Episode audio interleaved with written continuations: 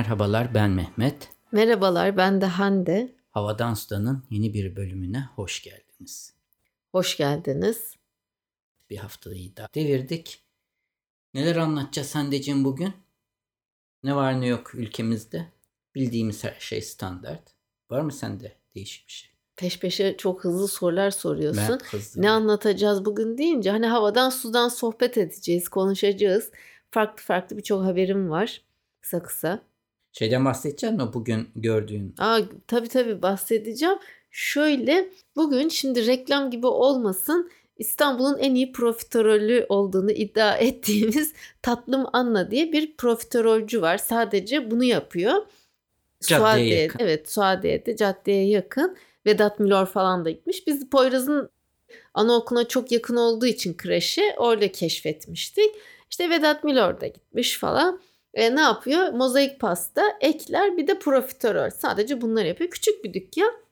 Her neyse bugün birazcık canımız çekti. Hadi dedik eve Onun önündeydik zaten. arabayı Oraya- park etmiştik. Bir de canımız çekince profiterol alalım dedik. Sonra onun yanında asıl anlatmak istediğim Avum diye bir fırın var. Böyle pastane fırın. Hani önünde oturuyorsun. Koltukları falan da var.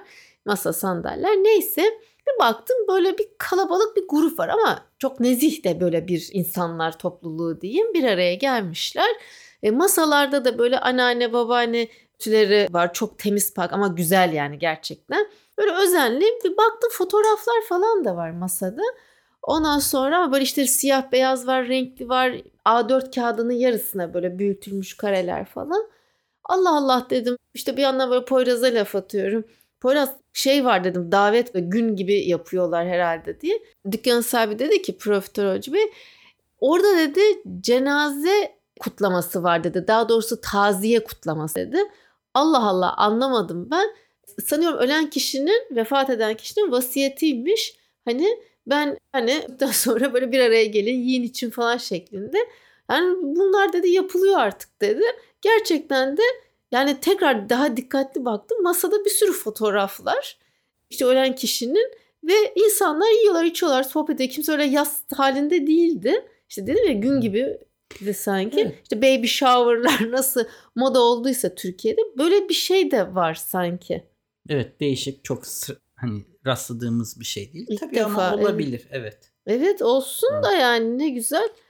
Bunun dışında e, dinleyicilerimizden Kiko Hanım Japonya ve meyveler konusunda bir cevap yazmış. İşte demiş evet Japonya'da meyveler bir tatlı gibi gözüküyor. Pasta tatlı almak gibi gözüküyor ve pazarda bunlar taneyle satılıyor. Pahalı. Yani çileği taneyle Biz satıyorlar. ne ihraç edecektik? Dur daha onu geleceğim. Sen de Tamam. böyle hemen ande lapin mi denir? Hayır hemen sonuca konuya Ha, gelelim. atlıyor böyle hemen.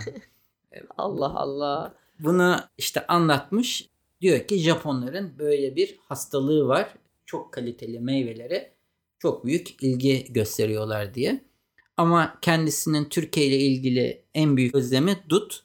Japonya'da dut yokmuş. O beyaz dut, kara dut gibi. Ben Evet, beyaz, beyaz dut anladım. Bilmem ki beyaz dut da olabilir. Böyle hani kara ağaçtan sirkelenip de Evet. böyle yenen Şimdi beyaz dut. Hani Hande ile konuştuk tamam belki dut iyi kaliteli dut Japonya'da madem meyveye bu kadar alakalılarmış tutabilir ama dut da çok narin bir meyve. Biz buradan Hani, nasıl göndereceğiz? Evet buradan lojistiği? göndermek mümkün olmaz muhtemelen. Zaten pazara Pahalı olur. geldiğinde bile zaten pahalı sorun değil. Çileğin 8 çileğe Amerika'da 50 dolar istiyorlar. Allah bilir Japonya'da kaç paradır şey olarak fiyat olarak. Bence Japonların ödeme konusunda sorunu yok. Dutları oraya ulaştırma konusunda sıkıntı olabilir. Dut ağacı da acaba Japonya'da yetişir mi? Orada ufak bir çiftlik alıp dut yetiştirip Valla Aki. Akiko Hanım'a açık teklif yani. Hmm. Buradan böyle bir işbirliği yapıp Japonya'da dut pazarına girebiliriz. Olabilir neden olmasın. tabii bir girişimci bulmak Japon lazım. yeni kaç TL acaba ona da bakalım. Japonya'nın para birimi değişik. Hani Birkaç tane var değil mi? hayır, hayır. Şöyle nasıl e, değişik? bizim eski TL gibi. Hani biz milyondu ya onlarda mesela 100 bin yen ne bir şey alınıyor. Yani öyle dolar Sıfır gibi- atılmamış yani. Evet sıfır atılmamış ama değerini yaklaşık 30 yıldır galiba 30 veya 40 yıldır mesela işte bakmam lazım 120 bin Japon yeni 1 dolar ediyor. Ama hep öyle kalmış. Yani standartını hiç bir para bir şekilde bozmamış. Zaten Japonya hep ihracat fazlası verdiği için onu da bozulmasını istemiyor. Yani ihracatını devam ettirebilmek için böyle bir şekilde devam ediyor. Onun dışında Telegram grubumuzda bizim dışımızda dinleyicilerimiz de farklı konularda tartışıyorlar. Bu en son konuştuğumuz konulardan Yağ. biri yağlı Atık atık, yağ. yağların. Şimdi atık yağların çöpe mi atılması ve diğer kimyasalların lavaboya dökülmesi bunlar dinleyicilerimiz tarafından tartışılmış. Kendilerine teşekkür ederiz yorumlar için. Aynen öyle. Bu eğitimle olacak bir şey ama Türkiye'deki eğitim seviyesinin eğitim kalitesi bu kadar düşük olunca insanların bilinç seviyesi düşük oluyor ve her türlü kimyasalı lavabodan döküyorlar. Yağ da bunlara dahil ama tabii Tabii ki ka- biz kağıdı, cam şişeyi ayrıştıramıyoruz ki daha Tabii, kaynağında tabii. yani hanede başlayamıyor o. aynen Sen öyle. başlasan bile çöpler hop ortak toplanıyor. Zaten yani. çöplerin mesela ondan bahsedeyim yani katı hale getirip çöpe atılması da bir sorun olacak. Çünkü o da sonuçta çoğu yerde çöpe atılıyor. Yani toprağa gömülüyor. Eğer çöpe atmayı hani çöpe atılması yağın değerlendirilmek yerine çöpe atılması bir çözüm olabilir. Eğer o çöpler değerlendirilse yani en kötü durumda ayrıştırılamayan çöplerin yakıldığı durumda enerjiye dön. Tamam ideal bir çözüm ola- olmayabilir ama hala toprağa gömmekten daha iyi bir alternatif.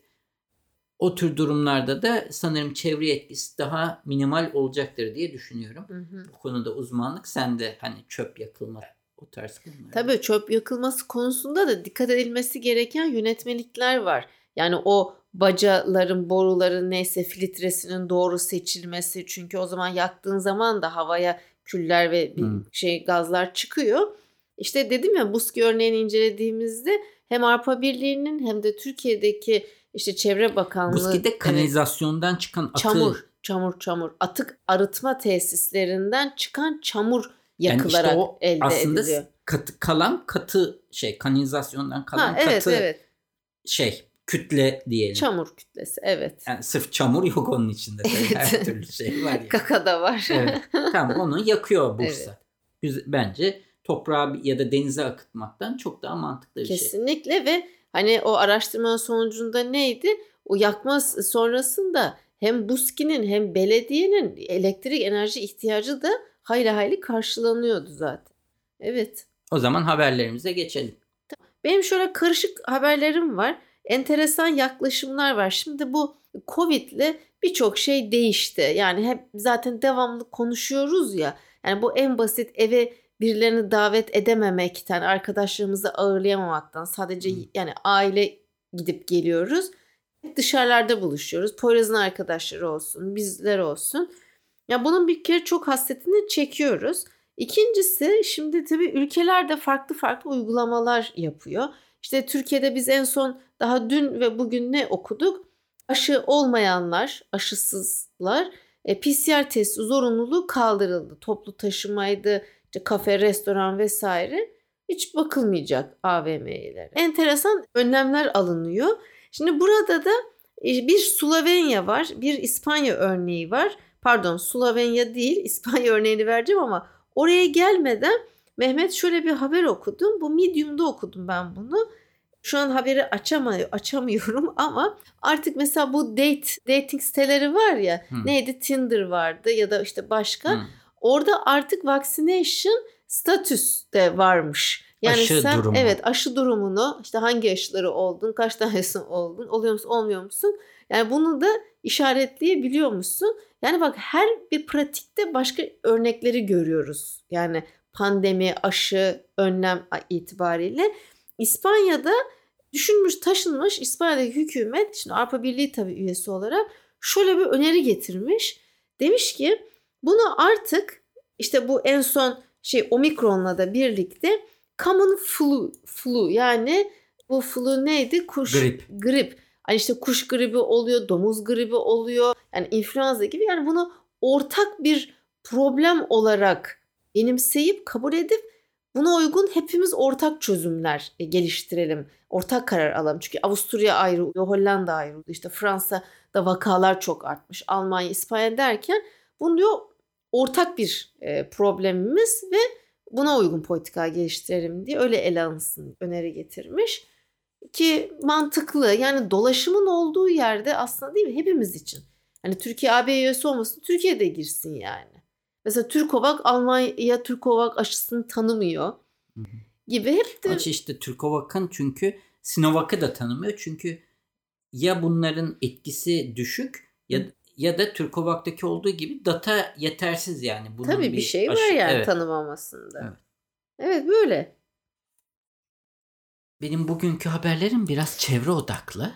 Güzel. Güzel. Şimdi Levi's ünlü 501 e, Aa, cinini artık geri dönüştürülmüş cinlerden yapacakmış. İsveç'in Renewcell diye bir firması. Bu firma geliştirdiği bir teknolojiyle atık kıyafetleri, tekstil ürünlerini evet. bir kimyasal işlemden geçirip İsveç'te bir fabrikası varmış. Tekrar kumaş haline getirme yeteneği. Yani ilk aynen nasıl atık kağıt kağıdı tekrar şey yapıyor. Bir hamur haline getiriyor. Bu da tekstil ürünlerini hamur haline getiriyormuş. Oradan tekrar kumaş elde edebiliyormuş fabrika ve ilk şöyle başlamışlar Levi's'la yeni yapılacak Levi's'larda artık ciddi bir üretim kapasitesine de ulaşmış bu marka e, Renewcell. İlk olarak karıştırma yani aynen yeni bir kağıt mesela yapıyorsun bir kısmını ger- ağaçlardan edilen elde edilen selüloz bir kısmını dönüştürülmüş kağıttan yapmak karma bir şey yapmak gibi ilk yapılacak yeni yapılacak Avrupa'da üretilecek 501'lerde bu teknolojiyi kullanıp karıştırarak üreteceklermiş. Kapasitenin artmasıyla da tamamen geri dönüştürülmüş kıyafetlerden elde edilmiş kumaştan 501'leri Levi's üretmeye başlayacakmış.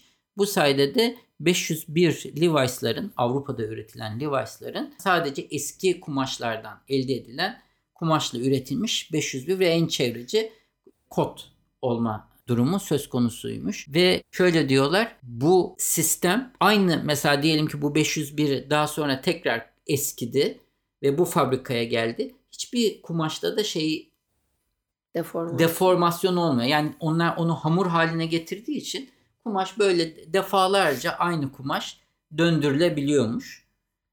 Tabii bu bunun da çok fazla çevreye avantajı var. Çünkü pamuk, yün vesaire kullanımı. Tabii ama işte insanların hani Levi's 501'e şey yapması lazım. Ne denir? Talepte bulunması lazım daha fazla. Hani şimdi sen bir sürü model var yani. 501'i seçeceksin de böyle üretilecek de. Evet, Anladın mı? Evet. O zaman Levi's diğer modelleri üret, üretmesin. Bir tek 501 üretsin. Levi's giymek isteyen de bu modeli giyecek.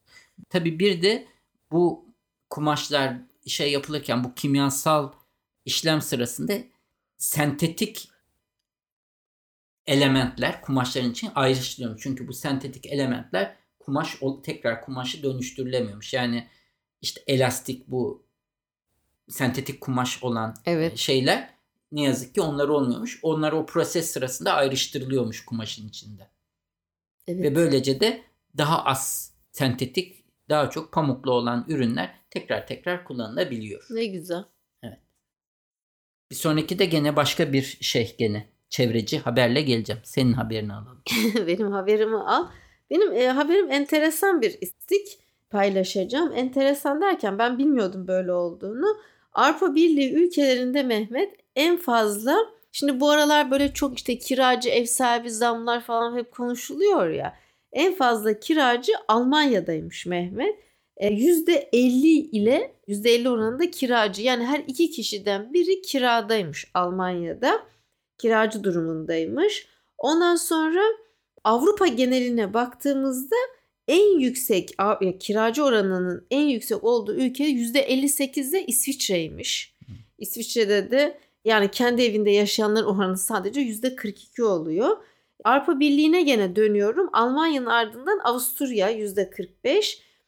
Sadece %55'i kendi evlerinde ikamet ediyormuş. Peki Türkiye kaçıncı sırada? Avrupa'ya baktığımızda dördüncü sırada yani halkın %42'si kiracı, %58'i ev sahibi konumunda. Bu böyle gidiyor. Enteresan bir şekilde ev sahibi oranının en yüksek olduğu ülkelere baktığımızda Romanya var. %96. Neredeyse herkes ev sahibi. Halkın sadece %4'ü kirada yaşıyor. Sonra Slovakya, Macaristan, Hırvatistan. Ben bunu biraz da böyle kültürel ve işte aile geleneksel falan özellikleri de sanki bağlayabiliriz yani. Hani eski Orta Doğu bloku ülkeleri birazcık bilmiyorum yani. Ev sahibiler daha çok. Gerçi Romanya şeyde var da. Neyse bu ev fiyatları da işte son bir yılda en fazla Türkiye'de artmış açık ara. Enteresan bir şekilde gene. Bu aslında enteresan değil. Niye? Bugünkü şeyde de var. Nasıl bu ekonomik krizde ev satışları patlıyor diye değil mi? Niye işte de 59 büyümüş ev satışları. Evet. Çünkü Yabancılar alıyor. yabancılar alıyor. Niye alıyor? Mesela Euro, do- evet. şöyle Çin mesela Türkiye Çin'den bile Türkiye'de ev alanlar varmış. Hı Niye. Çinliler Türkiye'den ev alıyor? Çünkü Amerikalılar artık bu Çin'le olan ekonomik kriz e, bu Çin'i biraz da boykot etmek, sıkıştırmak için Çinlilere çok vize vermiyorlarmış Amerika'ya gitmek. Ne yapıyorlar? 250 bin dolara Türkiye'den ev alıp Türk vatandaşı olup Vay anasını. Türk pasaportuyla vize başvurusu da bulunuyor Çinliler. Mesela. Hmm. Hemen ben bununla yani bununla Hı. ilgili değil ama haberi görünce çok şaşırdım. Bir haber daha sunayım hemen bırakayım. New York'ta bir apartman dairesi Mehmet 190 milyon dolara satılmış. Tabi apartman Manhattan merkezinde bulunuyor. Central Park bölgesine yakın ve büyüklüğü de 9 metrekare ve Ne kadar? 900 metrekare ama apartman dairesi. Hı. Hani 900 metrekare. 9 metrekare ama 190 milyon dolar. Bu Amerikalı milyarder işte Daniel Oak neyse 2019 yılında burayı 93 milyona milyon dolara almış. İşte 2021'de de iki kat fiyata satınca hani hem kar etmiş hem de iyi bir yatırım hani göze bakıyor ama yani açıklamamış kimin satın aldığı. Central Park 9 metrekare gözümde canlandıramadım. Hani apartman dairesi. Hı. İyi. İyiyim değil mi? İyi. New York özledim ben. Bu firmayı ve yaptığı ürünü biz daha önce ben daha önce bahsetmiştim. MycoWorks. MycoWorks 125 milyon dolarlık bir yatırım almış. Bu firma mantardan deri elde ediyor. Bu deri ürünler çantalarda, ayakkabılarda kullanılan ve gerçeğine çok yakın. Hatta şöyle artık hizmet verdiği firmalar bizim bildiğimiz ünlü lüks markalara da vermeye başlamış duyduğumuz. Hı hı. Neredeydi? Chanel Şu ünlü falan Erme. Erme firması gibi. Ve firma mesela diyelim ki çanta için bunlardan deri sipariş veriyor. İşte koyun derisi gibi mi olsun, inek derisi. Çünkü ona göre mantarı yetiştirip sonucu ya daha kalın, sert, tok bir şey veya da daha yumuşak kuzu derisi gibi yapabiliyorlarmış. Bu bildiğimiz mantar yani yediğimiz mantar. Evet yediğimiz mantara benziyor ama bu yenmeyen bir mantar. O mantardan da bir işlemden geçirip deri elde edilebiliyor. Aynı bildiğimiz deri gibi. Yani organik, plastik değil, sentetik kauçuk deriler var. Onlardan da değil. Evet bunları nasıl buluyorlar? Yani buluyorlar anladın mı? Bu da bir buluş yani. Mantardan böyle deriye dönüştürme. Kimya mühendisi mi olmak lazım? Ya da bilmiyorum ya ben gerçekten şu sosyal bilimlerde şöyle çok şey yapıyorum yani moralim bozuldu bunları duyunca. Firma 65 tane patenti varmış. Yani Hmm. Çok niş bir odaklanmışlar Evet. ki büyüme yine potansiyeli bence yüksek bir sektör. Baksana lüks markalara. Yani da. her şey artık hay, e, konuşuyoruz işte hayvansal etlerin ne kadar azaldığını. Senle bir başka podcast'i dinliyorduk. Amerika'da neredeyse hemen her zincir restoranlar zinciri bir ürünlerin içine bitkisel bazda etlerin olduğu ürün yerleştirmeye başlamış. Hani Subway'den tutun işte Chipotle gibi. McDonald's falan zaten daha önce bu işlere başlamıştı. KFC'yi King'de vardı. evet, Yedik KF seninle. KFC'yi var. O Burger King Türkiye'de de başladı. Vegan. Evet. KFC'nin var. Var. KFC'nin var. Bu da bir başka şey. Çünkü hayvandan elde edilen bir ürünü gene saf dışı bırakıp hayvana olan bağımlılığı isteği yani ko- kuzu, koyun, ineğe olan talebi azaltmaya yönelik bir girişim. Üstelik de hani gene bir hayvanı beslemene gerek yok, şey yapmana gerek yok. Mantarı yetiştir. O da laboratuvar ortamında. Bilmiyorum artık nasıl bir şey. Böyle arazi alıp çiftlikte açık havada bence yetiştirdiklerini sanmıyorum. Bilemiyorum nasıl bir ortamda. Görseller öyle demiyor Mehmet. Baksana. Bu belki üretim tesisi bence burası. Peki. Böyle. Evet güzel bir habermiş. Madem çevreyle devam ediyoruz. Hemen söyleyeyim. Dünya en sıcak 7 yılını geçirmiş Mehmet. Avrupa Birliği Kopernikus iklim değişikliği servisi var. 2021 yılı küresel sıcaklık verilerini yayınlamış. Bu verilere göre 2021 yılı kayıtlardaki en sıcak 5. yıl olurken son 7 yıllık dönem ise açık ara ile kayıtlardaki en sıcak yıllar olmuş. 2021'deki ortalama sıcaklıklar ta sanayi devrimi öncesindeki 1850-1900 yılları ortalamasından işte 1.1 ila 1.2 santigrat üzerinde derece üzerinde gerçekleşmiş. Son 7 yıl en sıcak. Özellikle nereler ısınmış diye bakacak olursak Amerika ve Kanada'nın bazı bölgeleri, Orta ve Kuzey Afrika, Orta Doğu'nun büyük bir kısmı son 30 yıllık dönem ortalamasının en fazla üzerine çıktığı bölgeler olmuş. Avrupa'da gene kayıtlardaki en sıcak yaz mevsimini yaşamış. Tabii bununla birlikte karbondioksit ve metan gibi sera gazı etkisi yaratan gazların da atmosferdeki yoğunlukları artmaya devam etmiş. İşte demin senin saydığın bütün bu öneriler işte hem gıdada olsun hem tekstil vesaire işte Levi's'tan tut Erme'nin kullandığı deriye kadar yani dikkat etmek lazım. Bizim elimizde gene insanoğlunun elinde ama ama derken nedir? Çok farklı öncelikler gündeme geliyor. Yani Nasıl? bunlara varana kadar ha. bazen politik sıkıntı oluyor, bazen ekonomik sıkıntılar oluyor. Sen bir şeyi en ucuzundan halka vermeye, üretmeye çalışıyorsun. Değil mi? Sonra bir yandan çevreyi korumaya çalışıyorsun.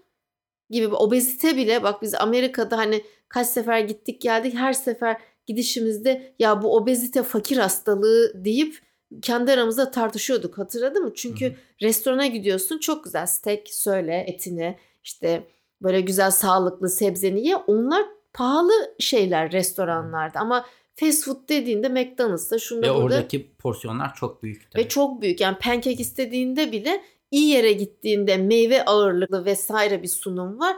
Daha böyle benzinci yanındaki bir pancake yediğinde hamur hamur kaç katlı pancake iki tane çilek Üstünde koyuyorlar. krem şanti. Ha, krem şanti böyle inanç bir şey geliyor yani. Ya biz sana hep bunu konuşurduk. Yani fakir hastalığı obezite deyip e, çıkardık işin içinden. Böyle. Evet.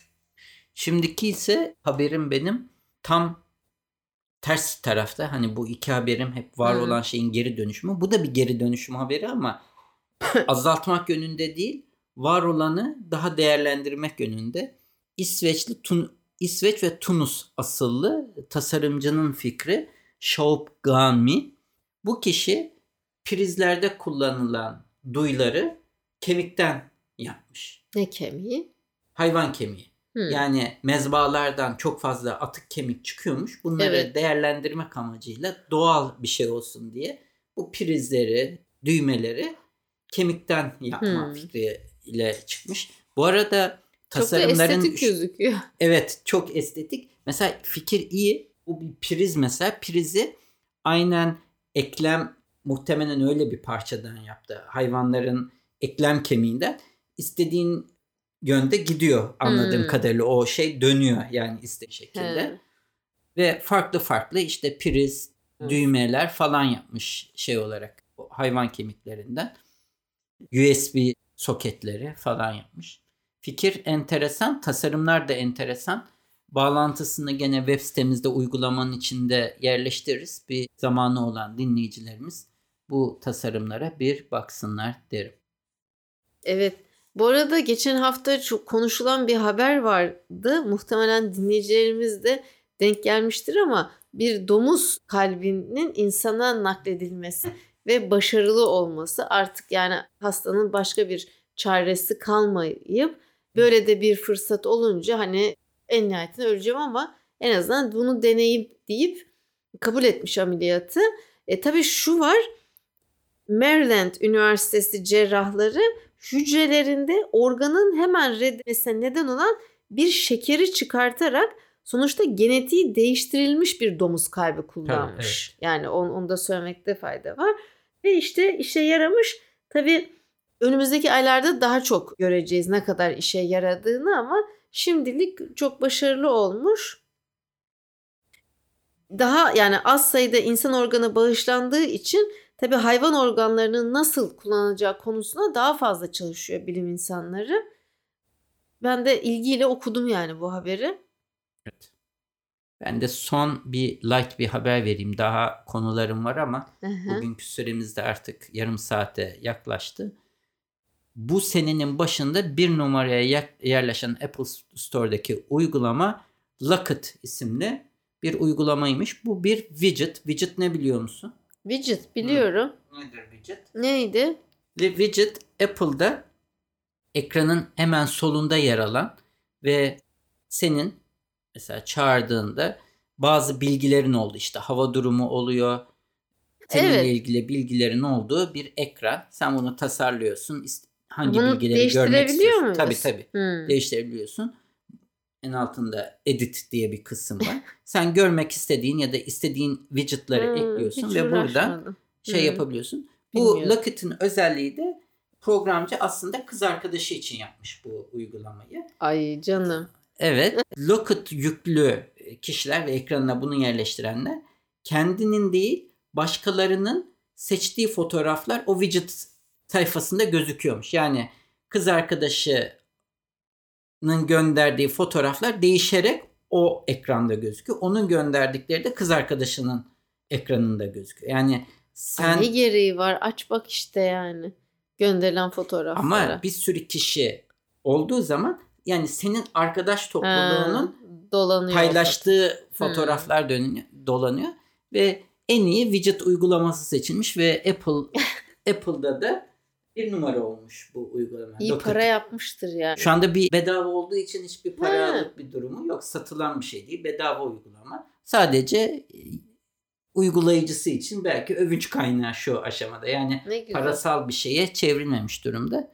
Onu da belirtmiş olalım. Özellikle Apple kullanıcıları için. Enteresan. Locket. Evet. Tamam.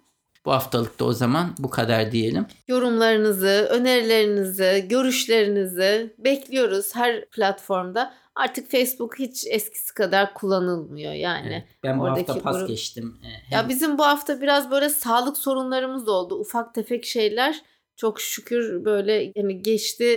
Ama hani işte yok sonuç bekle şöyle de böyle de derken biraz meşgul etti. İşte omikron vesaire.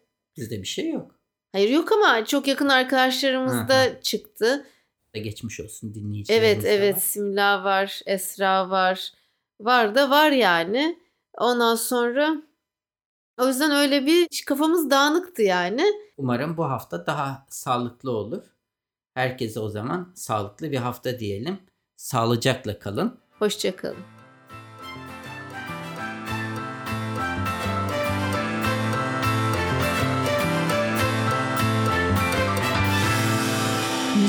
Arda Görgün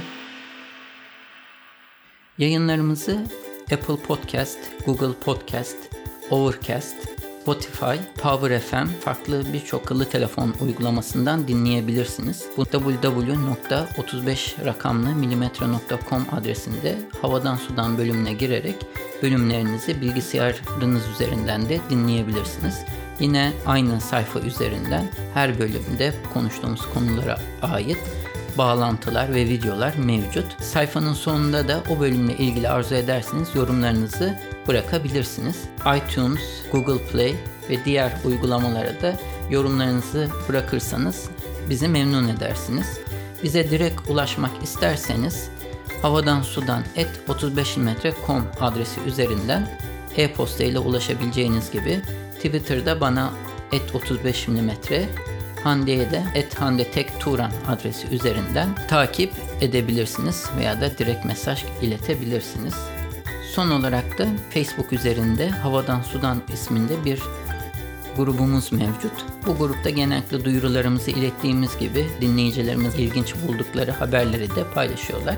Arzu ederseniz bu gruba üye olarak siz de diğer dinleyicilerimizle etkileşimde bulunma imkanını bulabilirsiniz.